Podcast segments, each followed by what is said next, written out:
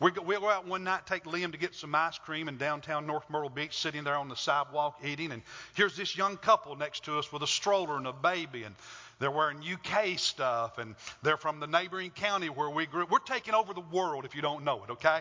We really are. That's just, that's just the way it is. And I know sometimes people think we go a little bit over the top. I mean, I've got some Kentucky games on my calendar through 2019 already.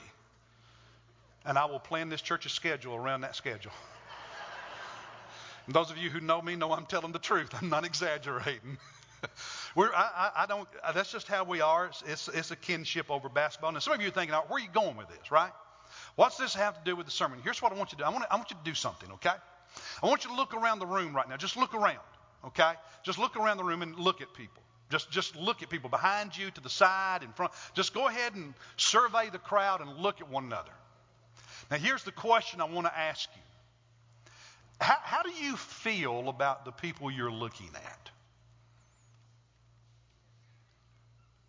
Now, I'm not talking about your spouse. As you look around this room, what thoughts come to mind? What emotions come to mind? Because I tell you, I, I, can meet a Kentucky fan in any country, not just in the States, but in any country, and it'll be go big blue. I mean, a lot of Kentucky fans, we take Kentucky flags with us when we travel and take photographs and post them on different uh, blogs and stuff. But as you look around this room, at the people in this place, what do you feel? Do you feel love? Do, do you see somebody that maybe you're mad at? Somebody you don't like? Do you feel anything? Is it just, well, I'm here and it's just apathy? It's just not much. I'm just, I'm here. I don't feel much. When you look around the room, what happens? What do you think? How do you feel? See, this sermon series we're starting today titled One Another, we're going to look at what God says in the Bible about the way you and I, as believers in Jesus, are supposed to feel about one another, and more importantly, how we're supposed to treat one another. So I invite you to open your Bible to the book of 1 Peter, chapter 4. Each Sunday, we're going to look at a different passage and focus on some of the practical things it says we're supposed to do in relationship to one another as followers of Jesus Christ. Now, this morning, we're going to lay the foundation and look at a couple of very practical things. But I want us to read together in 1 Peter chapter 4, starting at verse 8. And because of time, we're only going to look at verses 8 through 10. So would you stand with me as we read in honor of God's word? 1 Peter chapter 4, starting at verse number 8. The Bible says this Above all, keep fervent in your love for one another. Why? Because love does what? It covers a multitude of sins. Verse 9 Be hospitable to one another without complaint. As each one, as everyone, as each of us has received a special gift, employ it, put it into service, into work. Employ it in, in serving one another as good stewards, as good managers of the manifold or the various expressions of God's grace.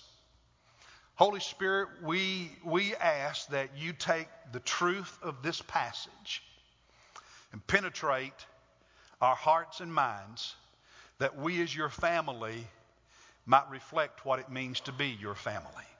In Jesus' name we pray. Amen. Now, what I want to do is use three words to describe what he's talking about in these three verses. One word for each verse, and then talk about it and how it relates to us as believers and how we're to feel about one another and treat one another. And verse 8, look at it. Let's read it again, just verse 8. He says, Above all, above everything, keep fervent in your love for one another because love covers a multitude of sins. This is the foundational truth. And the word that I want to use for that verse is the word love. Now, it's foundational. Later, we're going to look at what does it mean practically to love somebody as a fellow believer. But love is the word. And what's interesting is Paul chose to use the word agape here.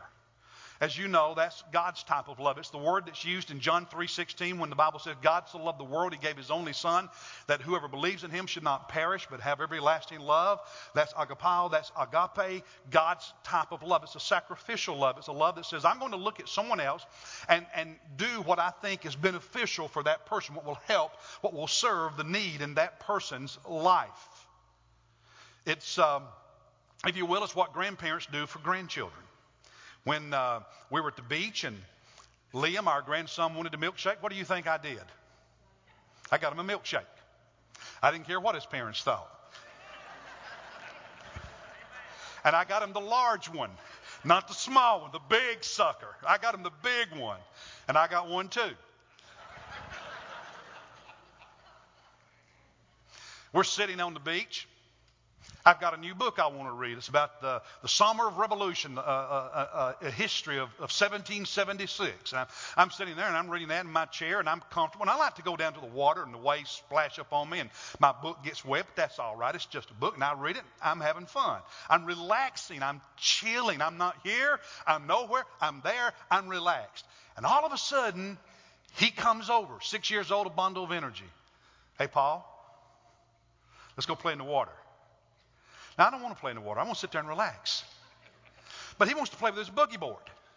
So what do we do? I get up and I go out in the ocean with that boogie board, and and uh, uh, we quit when I can't go anymore because he just loves it. Okay? Because you you understand that we we do it in marriage. We do it as parents. We do, we do it in our relationships that matter to us, where sometimes we will inconvenience ourselves, big ways, little ways, We'll sacrifice. We'll, we'll go that extra mile because that's what love does, right? That's agape type love. But, but here's the thing that kind of love toward everybody in this room, it's not natural. I mean, you look around this room and there's a lot of people you don't know. And, and I got news for you. Once a church gets beyond 60 people, you don't know everybody in that church. Everybody thinks if a church has 150, a small church, they know. No, you don't. Once a church moves beyond 60, you don't know everybody in that church. You think you do, but you don't.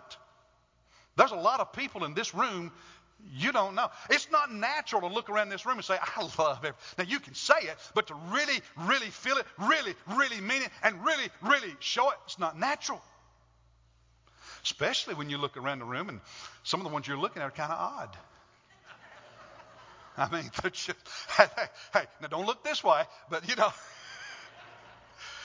right? It's not natural. But the Bible tells us in the book of Galatians, chapter 5, verse 22, that the fruit of the Spirit, what the Holy Spirit produces in us as followers of Christ, the first thing that's listed is what? Love. It's a work of the Holy Spirit. In the book of Romans, chapter 5, the Apostle Paul said, The love of God has been poured out within our hearts through by the Holy Spirit who was given to us. It's a work that he, he does in us and produces in us. And you and I, as believers, are to cooperate with the Holy Spirit and allow Him to grow us, change us, and make us more loving. And here's the thing if you're not more loving now than you were five years ago, something's wrong. Because genuine spiritual growth is going to show itself in how you treat people. In your growth, never going to be perfect, but there's going to be growth in love because He's producing that in us. Now, notice verse 8. He says that we are to keep fervent in our love for one another. The word translated in my Bible, the New American Standard, as keep fervent. The NIV, I believe, translates it love each other deeply. In another Bible, intense love. It, this, this Greek word literally means to stretch out. so when, when he says keep your love fervent, what he's saying is stretch it out, extend it, reach it out. Because love is not love until it reaches out and touches somebody. Love is not love until you stretch it and it impacts somebody. It's just a word, it's just an emotion until you stretch it, until it touches. That's what he means by keeping it fervent. And sometimes love gets stretched to the breaking point, right? Because it's not always easy to stretch it out there and touch somebody. It can, it can get out there and, and become very uncomfortable, stretched to the breaking point. Listen, kids can do that to their parents. So, some of you have dealt with the, the pain of a rebellious child in their teen years or college years or adult years. Maybe they've come home since, maybe they haven't come home. And, and, and maybe there was estrangement in the relationship and it stretched your love. And loving, loving that child hasn't been easy, right? I mean, you love them, but boy, there are times you wanted to, you, you know what you wanted to do to them? Wasn't easy. But, you, but as a parent, you, you choose love even when, when it's hard. And yeah, it gets stretched. But you don't let it break. While we were in uh, Kentucky, uh, we put uh, Monisa's mom in a nursing home. And her dad's been having a difficult time adjusting to that, being alone at night. The house is lonely, no one to talk to. And it's not been easy because some days he's not in his right mind.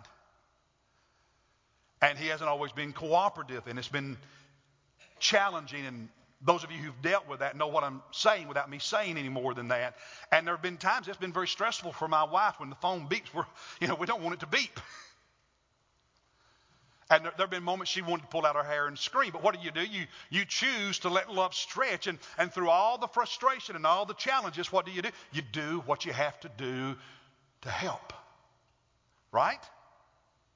Isn't that exactly what Jesus did for us at Calvary? I mean, just, just think about how far his love was stretched.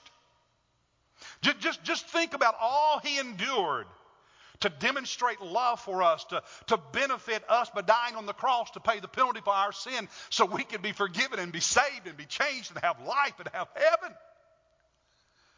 But that's what love is, and, and that's what he's talking about in this particular passage. And the problem is that too many Christians today just walk away. They walk away from God, they walk away from church, they walk away from their Sunday school class, they just walk away because they don't understand that biblical love, Christian love, sometimes it's going to get stretched. But what do you do? You keep loving, you don't walk away.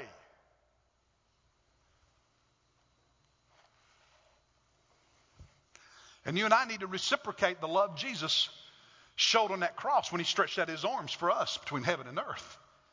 We need to reciprocate that. And if you've never done that, you've never, you've never reciprocated the love of Jesus by committing your life to him, I mean, I'm asking you, I'm encouraging you to do that today.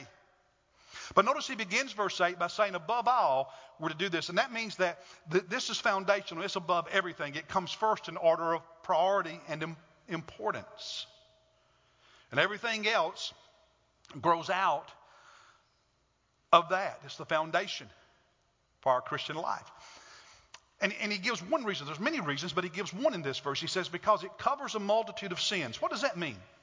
Does that mean we just ignore sin?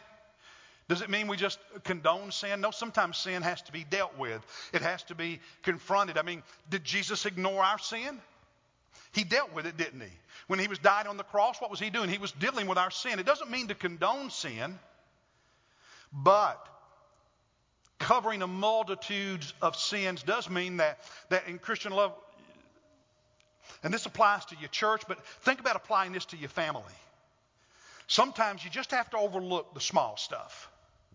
It is amazing how many marriages fall apart over the years because they never overlook the small stuff, and all of those small irritations build up and build up, and they criticize and they attack and they correct and they're this and they're that until eventually the relationship is destroyed. Same thing happens in a church. Love means sometimes you've got to overlook the small stuff. Covering a multitude of sin means forgiving the big stuff.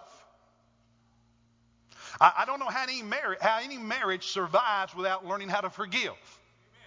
I, I, don't know how any church can be healthy if the people in that church, if those who say I'm a follower of Christ don't learn how to forgive. Covering a multitude of sins because of love means you don't gossip. And if I really want to preach, I'd park here for the next 30 minutes. Because we, we have this tendency in our churches to make gossip holy.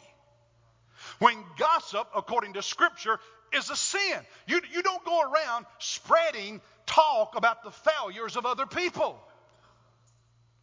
They are God's servant. He's their judge. They're accountable to Him, not you. And that's part of what He means by love, covering a multitude of sins. Sometimes we Christians are our own worst enemies when it comes to just broadcasting out in public everything and anything. Haven't learned just to keep our mouth closed. Is that getting practical enough?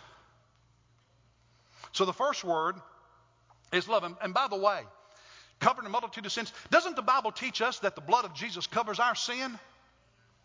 So that when God looks at us, rather than seeing our sins, He sees the blessed sacrifice of our blessed Lord, and therefore we are blessed with eternal life. Aren't you thankful He covers your sin? Then why don't you cover some other people's sin with love? Jesus said the greatest commandment of all the commandments is to love God and love others. He said people will know you're my follower by how you treat other, you know, paraphrase, how you love other Christians, how you treat other Christians. Now, what does it mean in practical terms to love? Well, me, the next two verses and then next two words, and over the weeks to come, we're just going to look at some of the practical applications of what it means to love one another, love other followers of Christ. And the next word is in verse 9. So let's look at verse 9, and then I'll give you the word. Verse 9 Be hospitable to one another without complaint. I use the word connect. Connect. Be hospitable to one another without complaint. Now, when you and I think of hospitality, here's what we normally think of you're going to have a dinner party, you're going to have your Sunday school class over. You got some people coming in from out of town. And some of you ladies work yourselves crazy Every time that happens, getting the house perfect and the meal perfect. Because in our culture, hospitality is how we entertain people. But in Scripture and in this Greek word, that's not it. Oh, entertaining people in your house is, can be part of it, but it is so much more than that. Do you know, do you know what it literally means? This word literally means to be friendly to strangers. Friendly to strangers. Now, here's, here's the oddity. Think about that. This word, are you listening? This word means to be friendly to strangers, and yet he's using it in the context of the church. And he says, Be hospitable to one another, be friendly to strangers, one another. Remember a few minutes ago I said something? I said, You don't know everybody in this room. New people show up at this church every Sunday. There are strangers in this church every Sunday, strange to you. You don't know them. You don't know them. And the Bible is saying, as, as a follower of Christ, one of the practical ways you express love to the body of Christ, to the people of God, is then you connect with, reach out to, stretch your love out to by connecting with, by being hospitable to the friendly, being friendly to the strangers, those in the household, those of the one another that you do not already know. Have you connected with anybody new this morning? Someone you didn't already know? Now, it, it, it, includes opening our homes, having Sunday school classes over for parties and socials. It, it includes having the missionaries stay in your house when we do our Impact Missions Conference. It also includes inviting new members to dinner at your house. It includes inviting new members to lunch on Sunday inviting your neighbors to dinner. It includes fellowship. When you, you show up at church on Sunday and there's your buddy and there's your friend and you love them and you have great fellowship, it includes that. that that's included in hospitality, being friendly, you know, fellowship with those that we already know and we love. But being friendly to strangers means on Sunday morning, you see someone you don't know, what do you do? When you show hospitality, it means you go over and make a connection with them. It means you go over and introduce yourself. It means you leave this side of the room and go to that side of the room. You leave this part of the church and you go over to this part of the room and you connect with somebody you don't know on Sunday morning. That's biblical hospitality. That's biblical fellowship. And, and I want to ask you, what, what do you do when you see people you don't know on Sundays at church? What do you do? What should you do? Well, if you know what you should do and you don't do it, why do you not do it?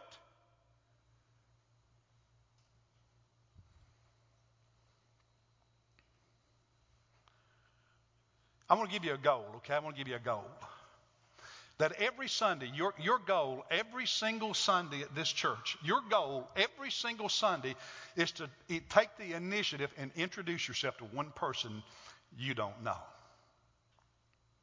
Now, let me ask you what did Jesus do when he emptied himself, left heaven, and came to this earth to die on that cross? He walked across the universe. He walked from one side of the room to the other side. He walked from one place in the building to another place in the building for somebody who didn't know him yet. For you. Made a connection. And therefore, you have a relationship with Him and you're saved because of it. And He says, Now, what I expect you to do is to have my agape love, my kind of love that looks out and sees people and says they matter. And one of the practical ways I express that love is I get out of my space and out of my group and I meet new people. I build relationships with new people. I connect with new people. You see, do you know that, that, that every church thinks it's a friendly church? You, you, you can go to churches that have been dying for years, for decades, and they think they're a friendly church because they are friendly to one another. And don't realize they're oblivious to anybody who's a stranger. God says Christian love, love for one another, love for fellow believers means you take the initiative, you make the move, you go and connect, you go and introduce yourself to someone you don't know. And, and let me ask you if we don't do that, how can we say we're a loving church toward new people. It's just words. So the goal is for each and every one of us to meet at least one person we don't already know every single Sunday. Make that your mission in the lobby. Make that your mission when you come into this room is to meet someone new, connect with them. Because the truth is, as followers of Christ, we need community, we need connections, we need relationships. It's hard to do life alone. And in our culture, it's getting even harder to do the Christian life alone. And if someone works up the courage and the heart to show up here, they need to be loved not ignored. And notice he says at the end of verse 9 to do it how? Uh oh. Without complaining, without grumbling. Every ministry is important, but let, let, me just say there is no ministry in this church any more important than the welcome ministry of this church. But it is not enough for us to have an official welcome ministry, quote unquote. Every person in this church needs to treat it like a family reunion, and you're so excited to, sit, to meet that cousin you've never met before. You, you, you're so excited to meet that baby that's just been born into the family that you've never seen before.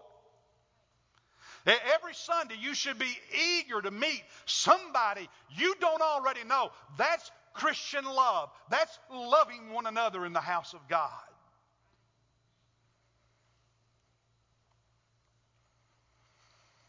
All right.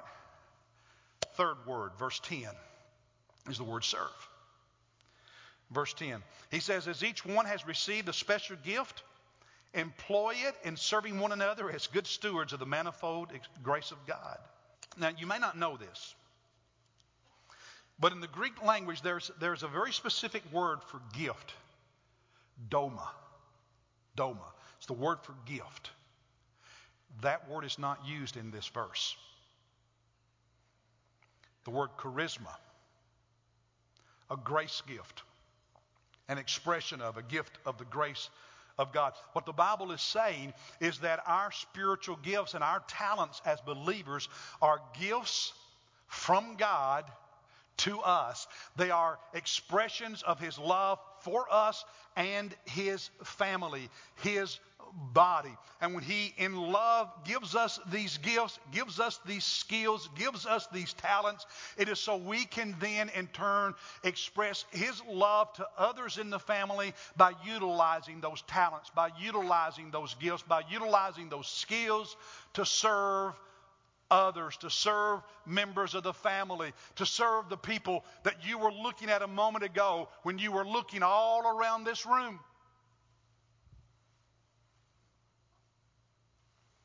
He says, each one, every believer has a gift, every believer has talents. And he says, each one who has these gifts, these talents, is to employ them. Use them, minister through them. Don't hide them. Put them to work as good stewards, as good managers, because they don't belong to us, they belong to God. He's simply sharing them with us for the benefit of others. And this word translated steward or manager is a specific word that referred to a servant who managed the personal affairs of someone else. And so, whatever talents you and I have, whatever skills, whatever spiritual gifts we have, they are gifts from God. They actually belong to Him. And in the grace of God, we are to use them the way He says, and that is to serve others, to benefit others, to bless others. They're expressions, he says, of the manifold, varied, many expressions of God's love. We all have different gifts, different talents. And by the way, one of the ways you discover what your talents and gifts are is to get in there and just get busy and try stuff. And you'll figure out, I enjoy this, I don't enjoy that. I'm good at this, I'm not good at that. Hey, people respond when I do this, they don't respond when I do that. Because if you've got a gift, people are going to respond. If they're not responding, something's amiss. And you're never going to discover your spiritual gifts and talents until you just throw yourself into the work and you find out what you're really good at and what you really enjoy. You just got to get in there and do it. Some of it's learning by trial and error. And so I, I, know there are people in this room who say, I, I, don't have any gifts, I don't have any talent. Yeah, yeah, you do. One of, the, one of the talents that's needed as much as any talent in this church is people who are just really outgoing and friendly, getting out there and meeting people every Sunday at the doors and in the parking lot and standing up in this room and looking around and, hey, I don't know that person before the service starts. You run over and meet them. Using your gift of your gift of uh, your personality, all that God's created you to be, put it to use. Put it to use. Serving the people of God. Now, not, not doing that, not using your talents and your gifts to serve God's people, in one sense, is a selfish decision, isn't it? Because God's given it to you as a way to show love to others. And so God wants you to put that out there. Love them by serving them. I, I titled this sermon, I haven't shown it to you yet, but I, I titled this sermon, One Another Before Me. It's like getting out of that beach chair and playing with your grandson on the boogie board out in the water. You, have, you enjoy it. Now, part of you still wants to be back there and rest and read the book, but you enjoy it. You just got to get there. And sometimes serving God's a little bit, just a little bit tiring, just a little bit inconvenient. That's okay.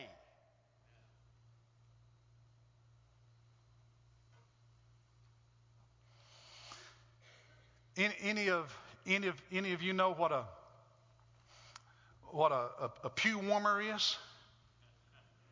Huh? Yeah. You know what a pew warmer is? Yeah, some of you do. I want you to look at verse 12. I'm going to come back to that. He said, Beloved, do not be surprised at the fiery ordeal among you which comes upon you for your testing, as though some strange thing were happening to you. He said, Don't be surprised when life is hard, when the world doesn't get you, doesn't understand, when people make fun of you, persecute you, disagree with you. Don't, don't, don't be surprised when the culture doesn't line up with what God says. There are going to be fiery trials.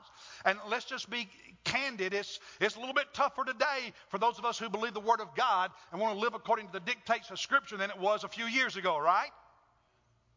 And I got news for you. It's not going to get any better here in, in, the good old US of A. I don't care who the president is. It's not going to get any better because this world is of Satan. We're strangers in this place, pilgrims. Our home is where? Heaven.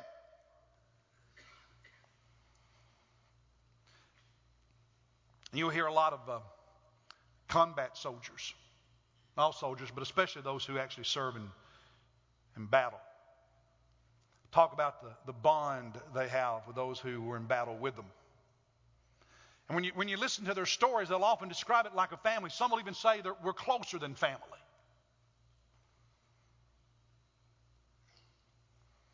I was watching a documentary recently, and one former Marine served in Korea. When he started talking about some of those guys, and it's amazing how many names he still remembered. They're from New York, from Wisconsin, from Georgia. He could name the cities. He could, he, he, he, he could tell you all about them. They were in those foxholes together. And from time to time, he'd tear up, talking about the bond he had with those brothers.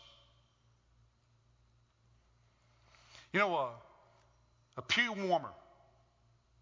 A pew warmer in church is like a soldier in the foxhole that won't fire his gun with you against the enemy. A pew warmer in church He's, he's like the soldier in the foxhole, and you run out of ammo, and he won't share any of his. A pew warmer in the church. He's like a, a soldier in the foxhole with you, and your buddy gets wounded, and he's not going to risk his life any at all to rescue him. He'll leave him behind. The church doesn't need pew warmers, it needs real soldiers who will get into the spiritual conflict that's going on in this world. The church needs men and women who say, I care about the people in this church, and I'm, I'm going to go over there and meet that new person that I don't know and build a relationship with him because he's my brother, she's my sister, and that's what Jesus wants me to do. And I need them just like they need me. See, the, the true depth of Christian love in a church is not just how well we love those that we've known forever, but how well do we love those that we haven't even met yet or we just did meet.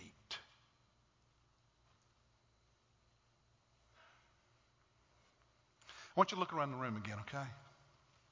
Go ahead. Just look around again. We're all in the same boat. Go ahead and look at each other.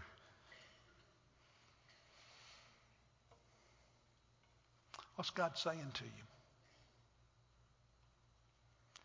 What's the Holy Spirit saying to you? And are you able to do verse 9 without complaining?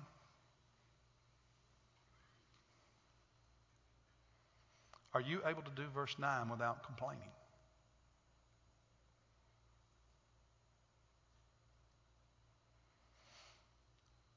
When we sing this next hymn, our invitation song, you're welcome to kneel at this altar and pray. Pray about your role in this church, your, your service. Your, are, are you finding ways? Are you, are you just getting in there? Over in, I don't have time, but over in chapter 5, verse 5, he talks about us showing humility toward one another. The Greek word there is the picture of a servant who puts on his apron and just gets busy. You know, it's like the, the wife in the kitchen at the stove puts on the apron, the guy out at the grill puts on the apron. And you just start cooking. You just get you just get busy. Some of you need to put on the apron and just get busy doing something for Jesus. Just need to put it on, put on the apron, tie it on, and get to work. Maybe you need to kneel here and pray about that. Maybe there's a brother or sister you need to forgive. Maybe you need to pray about your thought process is your attitude when it comes to new people on Sundays and the effort you make to go meet new people every single Sunday. When somebody new walks into your Sunday school class, the effort you make to go over and meet them and sit with them because they're, they're new and they don't know anybody, and you're going to sit with them and take care of them, and afterward, you're going to invite them to go to lunch with you. Because that's Christian hospitality, that's an expression of love.